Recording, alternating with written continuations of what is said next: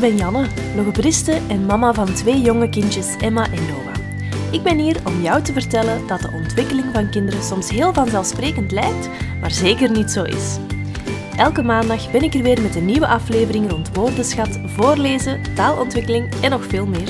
Welkom bij de podcast Vanzelfsprekend. Zelfsprekend. Hey en welkom bij een nieuwe aflevering van de podcast Vanzelfsprekend. In deze reeks Heerlijk Eerlijk laten we enkele mama's aan het woord over hun ervaringen als mama of over hun kindjes. Ik heb vandaag twee pleegmama's bij mij. Ze zijn al twee jaar pleegmama's van een meisje. Welkom Gitte en Kato.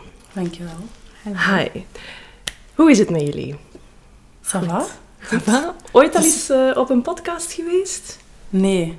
We zijn wel al voor eh, pleegzorg een keer op de radio geweest, denk ik. En ook al een keer, zijn al een keer filmpjes komen maken bij ons. Maar dit is wel een nieuw iets voor ons. Ja. Eh, stel jullie een keer voor. Wie zijn eh, jullie? Eh, ik ben Gitte, ik ben eh, net 32 geworden. En wij wonen in Mortsel. Ik ben Cato en ik ben 31. Ja. Ah, voilà. Ehm, hoe zijn jullie eh, bij pleegzorg terechtgekomen? Ehm, ja, wij zijn dus twee vrouwen, dus voor ons eh, was het sowieso... Wij willen voor kindjes zorgen, maar ehm, hoe gaan we dat doen? En ja, we hebben daar in het begin veel over gepraat. En dan, ja, natuurlijk heb je als twee vrouwen de optie voor eh, een donor en dat een van ons twee zwanger wordt. En dan zijn we eigenlijk gaan praten met twee mensen die Kato kent. Ehm, twee vrouwen die dan via een donor een kindje, twee kindjes ondertussen hebben gekregen. We hebben daar een heel goed gesprek mee gehad en zijn we daar eigenlijk buiten gekomen met alle twee het ding van... Nee, dit gaan we niet doen. Ehm, dat lag ons toch niet helemaal. Ja. En dan, ja, dat was eigenlijk de stap naar pleegzorg heel snel gemaakt, want voor ons waren dat dan de twee opties. Voor mij was altijd pleegzorg al een hele grote optie, iets dat ik echt al heel lang wou eigenlijk. Ik denk echt, in mijn hoofd is dat vanaf dat ik 15, 16 was, wou ik eigenlijk Ja. geen kindjes aan mezelf, maar wou ik voor een pleegkindje zorgen. Ja. Eh, ja, ja, adoptie was ook nog een, een keuze dat we zouden kunnen maken. Maar dat voelde voor ons niet juist dat een kind uit zijn context wordt getrokken en dan ja, in een nieuwe context moet opgroeien, waarbij dat dan ook sowieso de vraag zou komen, oké, maar waar ligt mijn roots, waar zijn mijn biologische ouders? Dat is een zoektocht dat we heel moeilijk zouden vinden en dat we dat kindje ook zouden willen besparen. Evengoed als bij een anonieme donor, hè, waarbij dat je dan ook de zoektocht van dat kindje zou hebben. Ehm, dat dat voor ons eigenlijk een hele moeilijke was ehm, ja, om te rijmen met wie dat we zijn of dat kindje helemaal niet goed zou weten van waar dat hij afkomstig is. Ehm, ja. En dan, eh, hoe zijn jullie aan dat traject begonnen van eh, een pleegkindje te, Ehm, ervoor te zorgen? Toen we zijn gestart, dat was eigenlijk moeilijk, want dat was net in de corona-lockdown-periode. dus lag Ja. alles toen ook een beetje stil bij pleegzorg. En dan zijn er uiteindelijk van die online infosessies gekomen. Ja. Dus ehm, pleegzorg organiseert eigenlijk in alle provincies heel regelmatig infosessies waarin alle verschillende soorten van pleegzorg worden uitgelegd. Ehm, hoe dat traject verloopt, kunt je dan nu vragen stellen. Ehm, dat is heel open, Mhm. eigenlijk. Ehm, Ja, en als je dan na zo'n infosessie zegt van oké, wij willen hier verder in gaan. ehm, ik moet al even denken, want het is al drie jaar geleden hoe dat dan nu weer gaat. Maar sowieso start het met een infosessie.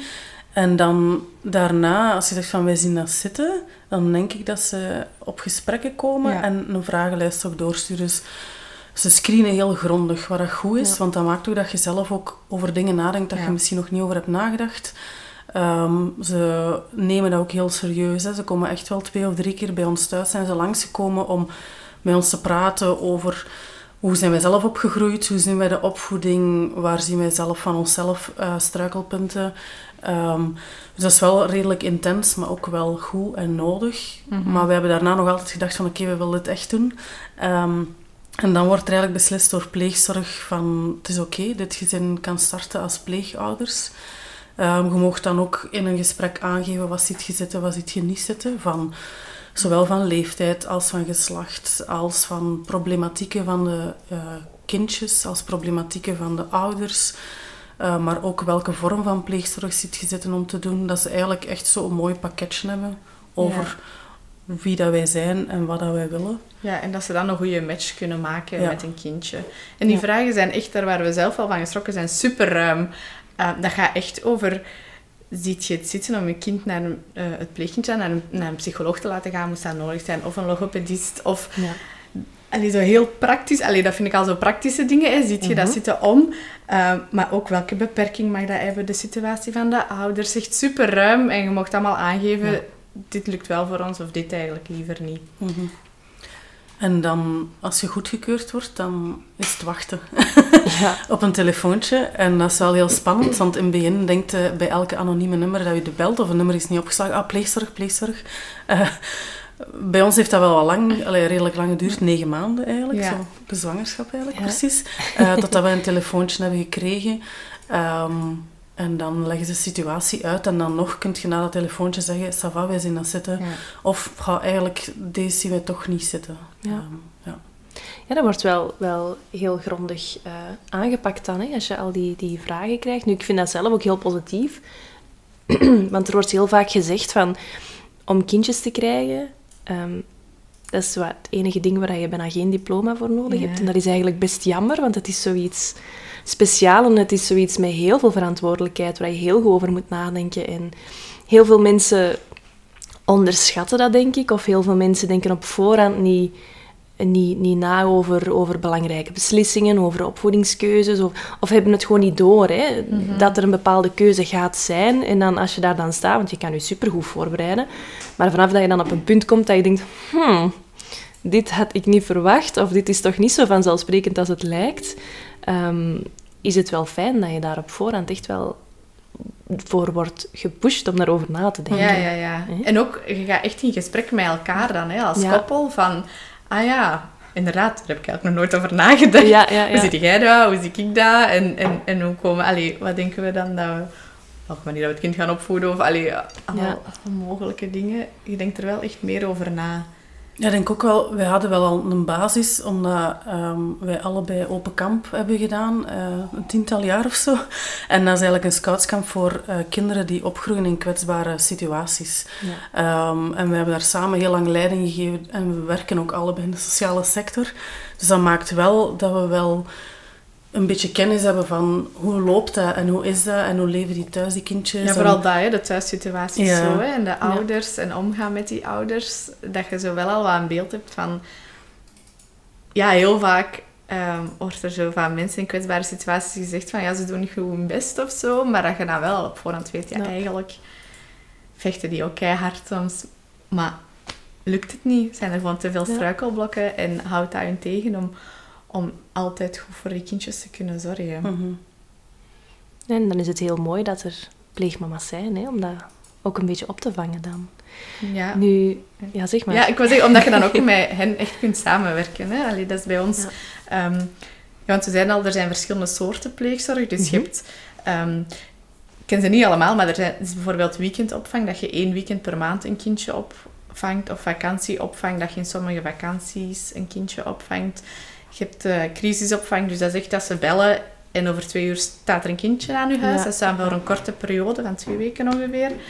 Ehm, en je hebt dan eigenlijk de kortdurende en de langdurige pleegzorg. heeft andere termen, maar ik onthoud dat nooit heel goed.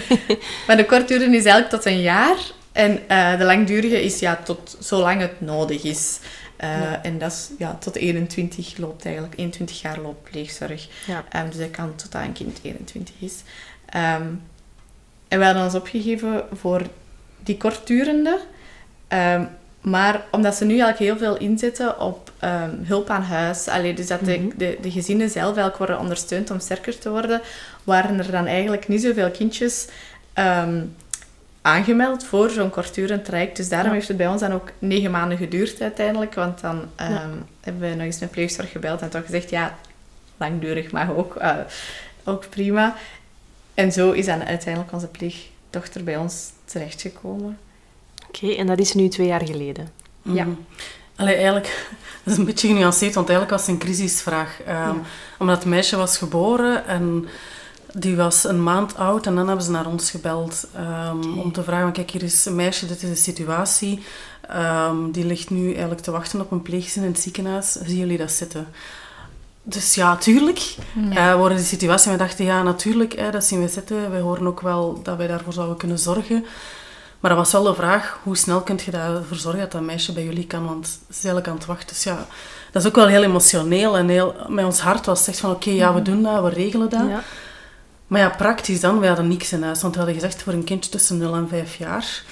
Ja, Ja, dat, dat Ehm, is zo dat is ander grief dat je in huis moet hebben. Dus wij hadden eigenlijk bijna niks. Zo wat kleren in Ja, verschillende ja. maten. Maar ja, zo, lekker een maxicosi en zo hadden we nog niet in huis. Want ja, dat neemt veel plaats als je in. een En je kindje gaat dat niet... boven het jaar krijgt, dan heb je ook die maxicosi bijna niet nodig. Voilà, dus je gaat dat niet stockeren voor niks of zo. Hè, of kopen voor niks. Dus ehm, uiteindelijk... Maar dat was heel gemakkelijk, hè. Gemeld aan uw familie en een paar vrienden. Er komt een pleegkind van één maand oud. Wij hebben niks. Of een uur tijd heb je alles. En te veel. Dat was niet normaal. Hoe snel dat mensen... Ja, ook gewoon lenen, hè. Ja, als je thuis een maxicosi in je garage hebt staan en je wilt nog wel een volgend kind, maar ja, dat is Maar er nog is niet. dat er nog niet, ja. Hup, die maxicosi werd bij ons aan de deur geleverd. Dus ja, zo... Ah, leuk. Ja, dat was wel fantastisch. Hoe dat Ja, mensen zo ook wel...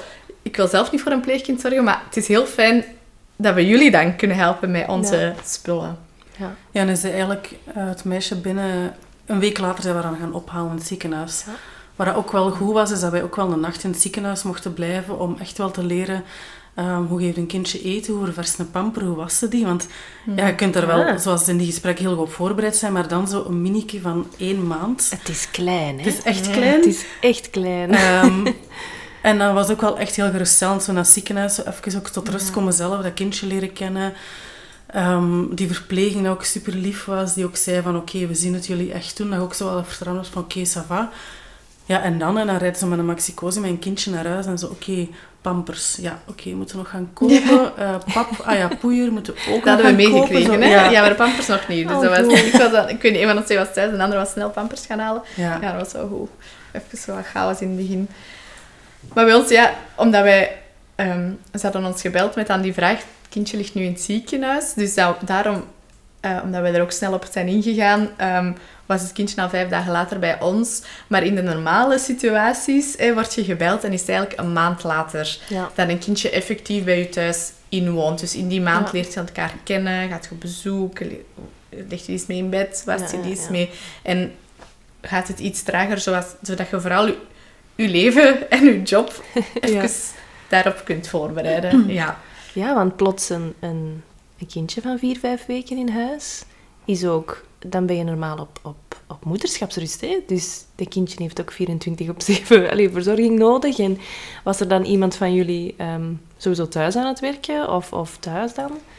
Ja, met ons werk gaat dat niet, dat wij thuis werken. Ehm, het jammere aan pleegzorg is ook dat je heel weinig verlof krijgt. We hebben geen recht op ouderschapsverlof. Ja.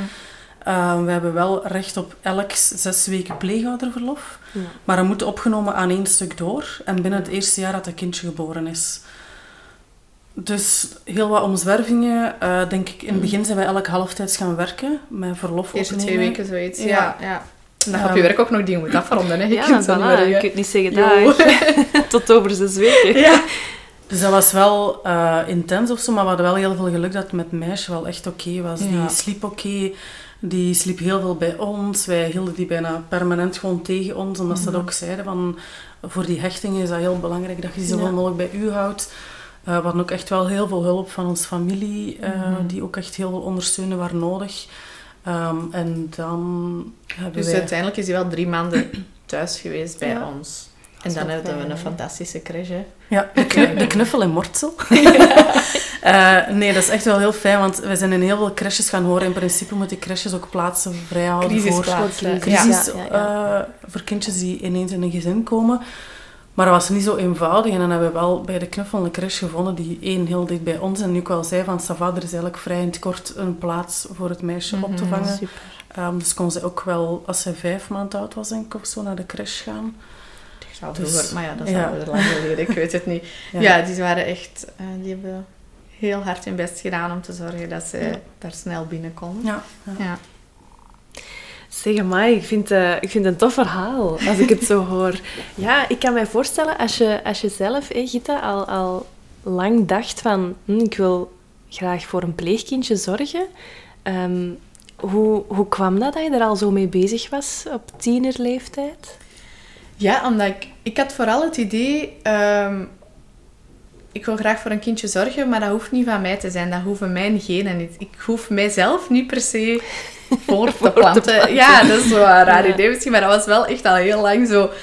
Ja, er zijn eigenlijk echt wel genoeg kinderen op de wereld Ja. en die het ook niet altijd gemakkelijk hebben. En ehm, onze pleegzorgbeleidster heeft dat eens mooi gezegd, maar ik kan dat niet zo goed... Rond het verschil tussen zorgwens en kinderwens, denk ik.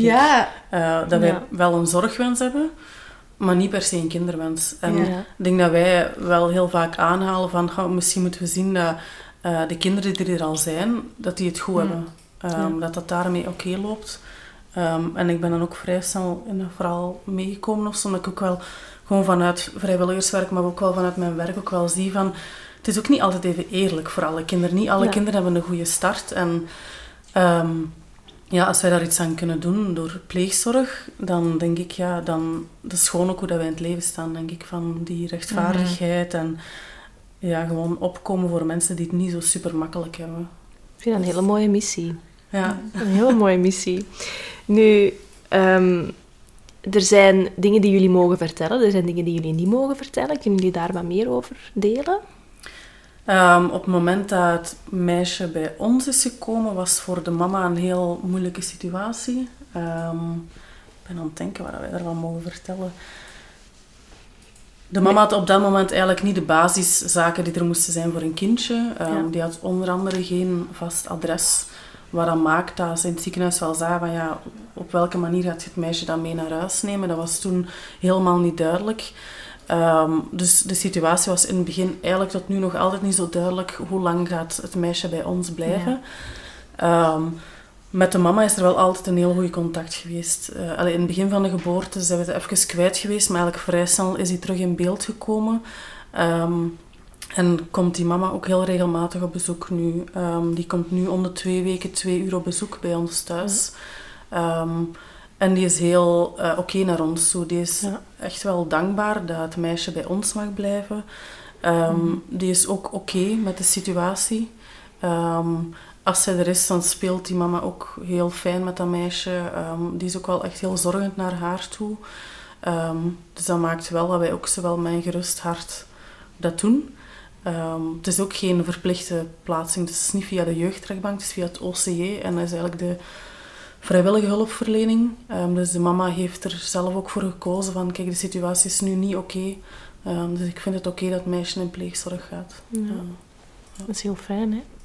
Ja, en er zijn natuurlijk hè, bepaalde dingen dat jullie ehm, niet mogen delen van, van pleegzorg zelf, zoals de Ja. naam van jullie pleegdochter, et cetera. Dus dat, dat willen we ook zeker even vermelden, hè, dat dat ehm, ja, is omdat het niet mag. Hè, Ja. Omdat het eh, wegens ja, beroepsgeheim of... of hè.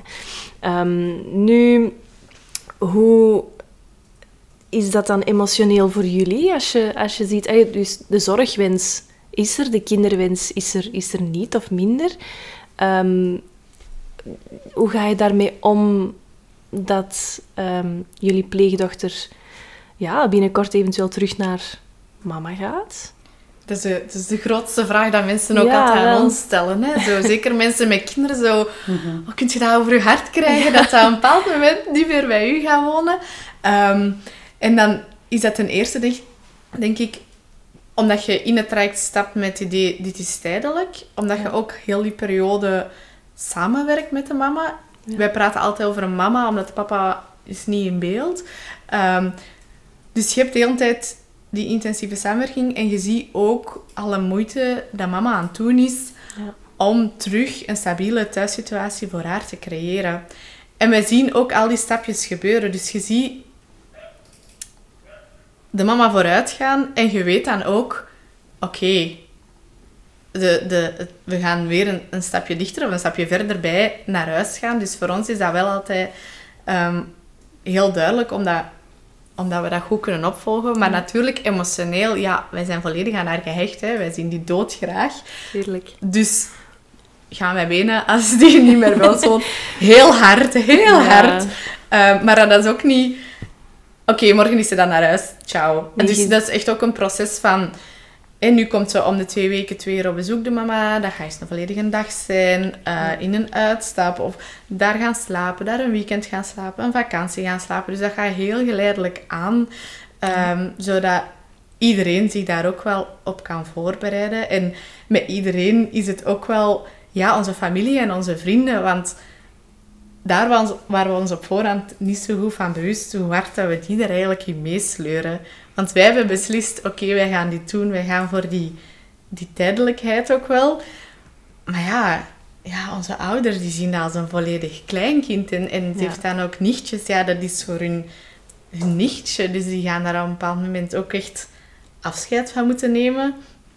En daar hadden we eigenlijk niet bij stilgestaan, hè? Echt niet. Ja. Nee, normaal ook, allee, buiten corona is er vanuit Pleegster ook wel zo'n soort van beurs waar dat familie en eventueel vrienden of andere betrokkenen bij ons ook wel naartoe kunnen komen om ook zo wat mee te geraken in het verhaal en een vraag kunnen stellen. En dat is nu niet geweest. We praten er thuis met onze ouders en met ons zussen en Ja. broers ook wel heel veel over, maar zij mogen ook niet alles weten. Dus zij zijn in grote lijnen echt wel mee. Ehm, en daar merkte wel dat ze echt het heel hard opnemen voor het meisje. En eh, ze zien dat echt als familie. Ehm, maar ja, dat ze ook niet... Allee, we gaan hem wel meenemen in de stappen van als het, als het naar huis toe gaat gewerkt worden. Ehm, maar voor hen is dat iets abstracter, omdat ze niet helemaal goed weten hoe komt het dan dat het meisje bij jullie verblijft, hoe lang gaat Ja. dat nog duren. Ehm, want het is wel eerder uitzonderlijk dat er in een situatie als deze nog altijd zoveel onduidelijkheid is. Wij kunnen echt niet zeggen, ze gaat tot Ja. haar drie jaar bij ons blijven of tot haar zes jaar. Ehm, omdat de situatie met de mama op sommige momenten supergoed loopt en op andere momenten zit er dan weer een terugslag en is er terug een opbouw. Ehm, dus dat maakt het wel redelijk onvoorspelbaar ook. Ja. Hoe ehm, noemt zij jullie? Ik ben Nana. En ik ben mami. Oké. Ehm, En haar mama is mama. Mama, ja. ja, op zich had de mama wel gezegd van die mag jullie ook mama noemen, maar dat is super ingewikkeld voor een meisje, Ja. want Ja. dan heeft hij drie moeders en hoezo en wat is het verschil en eh, ja, dus we hebben er wel voor gekozen, ook omdat de mama mama blijft, dat wij wel een andere naam zouden nemen ook. Ja. Ja. Nee, dat is wel fijn hè, dat er toch een soort ehm, koosnaam is. Hè? Dat het niet gewoon Gitte en Caro is. Mhm. Ehm, maar dat er toch een soort koosnaam is, hè, dat, waar dat zij ook aan gaat kunnen eh, terugdenken als ze al zover is dat ze eraan gaat kun- kunnen terugdenken. Want ze is natuurlijk nog jong nu. Ehm, nee, dus dat is wel heel fijn. Hè? Mhm. Nu, als, als dan die dag gekomen gaat zijn van dat jullie pleegdochter terug naar, naar mama gaat, ehm, hebben jullie er al over nagedacht of jullie een nieuwe pleegdochter of pleegzoon zouden willen? Of Ja, we hebben jullie zoiets gehad van, oh. Ja. ja, dat is al gebeurd. Ja. Top. ja, ja. Nee, we hebben ons nu inderdaad al opgegeven voor een, ehm, een tweede pleegkindje. Ah, leuk. Eh, daar komt nu volgende week of over twee weken hebben we daar dan eh, eigenlijk opnieuw een, eh, een screeningsgesprek voor. Dus Ja. dan komt onze huidige pleegzorgbegeleidster met een screen- screeningsmedewerker met ons praten. Ehm, en dat gaat dan over, als we het goed begrijpen, want we hebben het is nog nooit gedaan, over Ja. Ehm, waar zit je nu op gebotst? En Ja. ehm, wat ging er goed, wat ging er niet goed? Wat waren misschien nu verwachtingen die dan toch anders waren? En we denken dat we dan ook wel terug kunnen aangeven wat we in het begin zeiden van hoe oud en wat, welke situaties van het kindje en van Ja. de ouders zouden we dat opnieuw wat kunnen aangeven. Vanuit pleegzorg wordt wel gezegd, als je een pleegkindje opneemt in een familie, dat dat best eh, het jongste kind is. Dus dat je, dat je eigenlijk de hiërarchie van de huidige kinderen niet Ja, doorbreekt. Ehm, ik denk dat dat wel anders is, want ehm, veel kinderen worden ook in, een, in hun netwerk geplaatst. Dat heet dan ook echt een netwerkplaatsing. Dus dat is bijvoorbeeld ehm, bij een leerkracht een kindje op school, of de tante van een kindje, of de oma. En Ja. dan kun je natuurlijk ja, niet altijd aan die hiërarchie u houden. Ehm, maar dus het nieuwe kindje dat in ons gezin ehm, gaat komen, gaan we ons opgeven voor een kindje tussen 0 en 6 maanden. Ja, ja, ja. Oké. Ja. Je hebt nu dan toch al dat grief al in huis. Dus... Voilà. Ja, soms hij Kijk. dat teruggegeven, want we hebben Ah, ja, ja. Ehm, maar voilà, dus dat is snel terug ja. in huis. Het gaat wel terug heel klein zijn, want wat dat ik heb gemerkt toen eh, Noah werd geboren, toen was ehm, ons Emma eh 19 maanden, dat is toch terug heel klein. Ik had terug zo het gevoel van, oeh, hoe, hoe moet ik dat doen? Terwijl je al, al ja, 19 maanden pampers zijn aan het verversen Ja, en ja, al in bed aan het liggen bent en, en melk aan het geven. En, maar het is, toch, eh, het is toch weer heel klein. Het is toch terug van, oeh, ik ga dat toch niet breken? Of het is toch, Ja, ja. hoe, hoe gaan ik die beentjes? Die zijn zo mini. En, en het is toch... Toen was dat eh, weer in dat ja. bad. Ja, wel, hoe was dat nu weer? met dat bad en hoe moest ik dat nu weer opzetten en, en waar is dat stoppetje, want dat is kwijt. En zo, al die dingen. Ehm, nee, maar leuk. Leuk. Een pleegbroertje of een pleegzusje dan. Ja. Ja. Fijn. Ehm, goed, zijn er, zijn er tips die jullie kunnen geven aan, ehm, aan andere ouders die, die, die, die, die willen ehm, in de pleegzorg stappen of die er al in zijn gestapt? De eerste dingen waar ik aan denk is, als je erover denkt, volg gewoon zo'n infosessie. Want dat is super blij- vrijblijvend. Je, je gaat daar naartoe en je krijgt info en je gaat naar huis en je denkt, ja, we willen meer. Of nee, dit gaat het toch niet zijn. En, en Ja. er wordt eigenlijk niks van u verwacht of zo. Ze geven echt Ja. gewoon info, dat is heel open. Dus als je erover denkt, ga gewoon naar zo'n infosessie en hoor eens en begrijp het allemaal wat beter. Ik denk dat dat een eerste Mhm. goed puntje is. Ja. Maar anderzijds ook wel, denk er ook wel goed over na dat je ook wel er alle twee dat even goed ziet zitten. Ja. Ehm, omdat dat ook wel, allee, dat is een, een verantwoordelijkheid dat je draagt over dat kindje, maar je hebt ook wel de context van het kind dat erbij komt. En dat is ook wel ehm, niet te onderschatten. Ik denk dat wij nu een redelijk unieke situatie hebben waarin dat wij één bezoek van de mama hebben die regelmatig komt, die oké is, die niet boos wordt naar ons toe, die niet, eh, eh, waar wij daar niet van zien van oké, die, is- die heeft het super moeilijk dat het meisje bij ons woont of zo. Maar je gaat wel andere situaties hebben wat heel realistisch dat ouders heel boos zijn op het pleeggezin van ja, waarom Ja. hebben jullie die afgepakt bijvoorbeeld. Ehm, of situaties waarin dat je gescheiden ouders hebt of nog broers en zussen. En dat neemt best wel wat tijd in om dat, die bezoeken te regelen. Ja. Dat heeft ook al altijd wel een impact op het kindje, maar ook wel op jezelf. Van oké, wat is er nu weer gezegd geweest? Wat hebben die gedaan?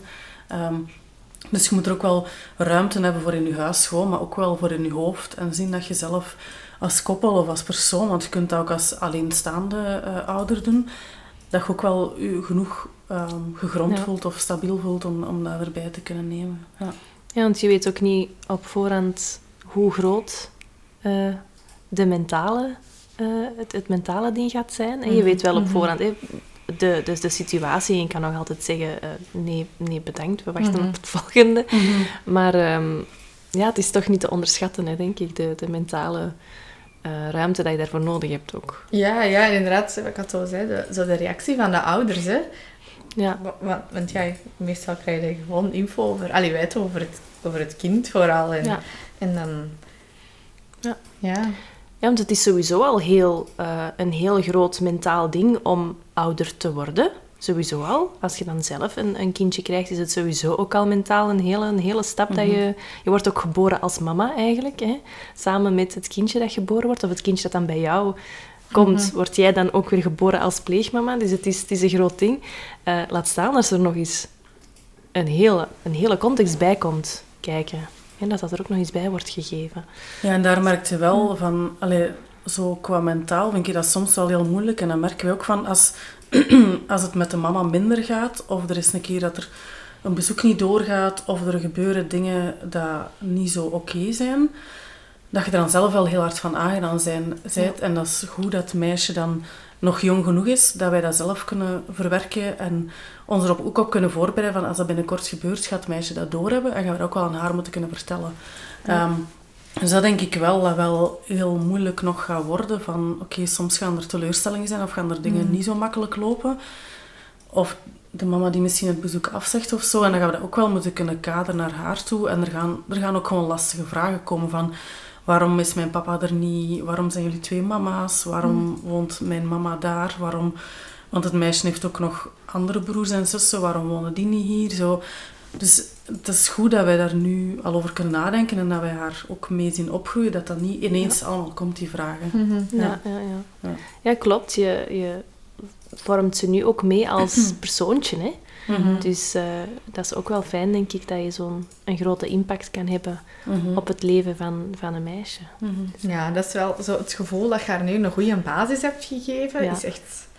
Ja, dat is heel fijn, hè. Je weet gewoon, alleen zo... Hè, kinderen die niet goed gehecht zijn, ja, dat is voor het Ja. leven. En dan, oké, nee. Zij is echt... Het zit goed. Ja, ontwikkelt goed. Ja, voilà, bij elke stap dat zij doet zoals een kind normaal zou moeten ontwikkelen, is het oké, yes. Want we weten niet hoe dat de zwangerschap is verlopen. We weten niet wat er allemaal gebeurd is. Of misschien ook welke eh, eigenschappen dat zij heeft meegekregen van haar ouders. ehm, Ja. Haar biologische ouders. Dus elke keer als we zien van, oké, ze stapt, oké, goed, ze kan praten, yes. Ze, ehm, ze begint nu ook rond die zinnelijkheid. Dat lukt Mm. om een potje te gaan. Zo, Oké, yes. Dus elke keer is zo joepie. Hè? En, Mm, en ja. dat we wel gerust zijn oké, het, het is wel goed. En die basis is wel goed aan het ontwikkelen ook. Ja. Dat is fijn, hè? Zijn er dingen dat je eh, anders had verwacht? Ehm, soms ehm, denk ik misschien wat meer weerstand van de mama of zo. Ja. Ehm, omdat we echt wel, ook vanuit onze job en vanuit de dingen die we al hebben gezien, zien we echt wel heel veel ouders die gewoon echt logisch ook boos zijn, onrecht wordt aangedaan, die echt heel kwaad zijn of, of heel verdrietig of zo. Ehm, en dat is iets wat we bij de mama minder merken of minder zien. Ehm, waarbij dat we waarschijnlijk wel, je weet dat dat er wel is, maar we zien dat niet bij haar. Dus ik denk dat dat ook wel iets is. Ik was er wel op voorbereid dat dat ging komen, maar dat is nog niet geweest of zo. Ja. Ja, maar ook zo, als je erin stapt, zo, oké, je krijgt een pleegzorgbegeleidster toegewezen, maar ja, wat gaat hij eigenlijk doen? En bereikbaar gaat hij zijn? En, Ja. en wat kun je daarvan verwachten? En dat is bij ons ook echt super goed meegevallen. Hè? We hebben een heel goede pleegzorgbegeleidster gebeld die... ehm, als hij niet oppakt, belt hij terug. Die gaat direct aan de slag met de vraag die je stelt. Of geeft aan, ja, het zal niet vandaag zijn, maar... Hè? en dat komt gewoon in orde. En ik vind dat wel zalig. Dat zijn echt mensen die zo... Ja, die echt heel erg moeten... Ik word nu gebeld en dat moet opgelost worden. Of ik, Ja. allee, ik moet verder contacten en dat. Dus dat is, ehm, dat is wel echt heel fijn dat die echt wel direct met je vraag aan de slag gaan. Ja, we staan er ook echt Ja. niet alleen voor. Hè. We hebben die pleegzorgbegeleidster, we hebben ook nog de consulenten van het OCJ, dan dat eigenlijk erop toeziet dat de rechten van het meisje, en dat deze er vooral voor het meisje, om die haar rechten een beetje te ehm, vrijwaren of zo. En die is ook heel betrokken en die zet ook wel de puntjes op de i. Is zo wat, in een gesprek is die eerder ook de strenge van, want de mama moet een aantal dingen, wel een aantal stappen doen. Als dat niet is gebeurd, zegt hij wel, oké, dat moet wel gaan gebeuren. Waardoor we wel voelen, oké, we kunnen ons hulpverlenersgedrag even opzij zetten, want dat is wel een grote valkuil bij ons, omdat wij allebei echt met, met die contexten werken. Dat we dat niet gaan doen met de mama of met het meisje of met alle mensen daar rond. Ehm, en doordat wij zo'n goede hulpverleners rondom ons hebben, kunnen we ook wel echt met een gerust hart laten lossen en, en zeggen van jullie doen het, wij gaan het zorgen op ons nemen, want dat is nu Ja. hier in onze rol. Ja, Ja, dat jullie de, de, de pleegouderrol kunnen, ja. voldoende kunnen Mhm. opnemen. Hè? ja. Ja, dat kan wel een valkuil zijn. Als ik zelf ook... eh, het- ik, ik merk het zelf ook als ik ehm, veel met onze Nova speel, onze Nova stottert, dat ik zo wat therapeut begin te zijn. dus ja, af en toe, oké, het, is, het is fijn dat we dat thuis ook mee kunnen, kunnen aanpakken en zo. Maar eh, ja, ik ben natuurlijk in de eerste plaats mama, hè, of, of mami of nana. Dus het is... ehm, ja, dat is een valkuil, ik snap Ja. Ja, het is ook vooral de mama moet het ooit zelf alleen gaan doen. En ehm, wij kunnen haar, allee, of pleegzorg kan haar tips geven en zeggen je moet dat zo en zo doen. Maar ehm, dat is wel het idee van dat empower en dat versterken. Je gaat het ooit alleen moeten doen, dus wij gaan niet alles voor u doen. Wat dat wel maakt dat sommige dingen super traag verlopen. Ehm, en dat soms frustrerend is, maar dat geeft ook wel gewoon een realistisch beeld van hoe dat het dan gaat. Ja. Ik, vind het, eh, ik vond het een heel fijn gesprek. Ik, eh, is er nog iets dat jullie willen delen met andere eh, pleegouders of andere ehm, personen die zich graag willen... Ja, ik denk engageren. gewoon... Er zijn echt heel veel pleegkindjes aan het wachten. echt heel veel. Hè. Het was, pleegzorg voert daar heel veel campagne rond. rond. Er zijn duizend kindjes aan het wachten op een pleeggezin. Afgelopen jaar waren er 80 baby's die niet in een pleeggezin terecht konden. Als je plaats hebt in je hart en in je huis, volgt een infosessie en zie verder of zo. Er zijn zoveel mogelijkheden en het, het valt echt reuze goed mee. Ja, ja, en dat hoeft Ja. ook niet voltijds bij u te wonen. Hè. Je kunt Nee, dat ook is waar, een ja, weekend ja, in de ja. maand of zo, in de vakanties. En daar kun je wel echt al een kindje heel blij mee maken. Dat is Mhm. fijn, hè? Ja, Ik zou zeggen, ga allemaal een keer naar, ehm, wat zal het zijn, playzorg.be of zoiets. ja denk Waarschijnlijk. Het wel. De social of de website. Of... Tik het in Google. En, voilà. en dan vinden we het. Ja. Heel hard bedankt om jullie verhaal te komen delen. Ehm, ik vond het enorm interessant en heel leuk om te horen. Dus ehm, merci. Dank je Graag wel. gedaan. Graag gedaan. Bedankt voor het luisteren en heel graag tot over twee weken.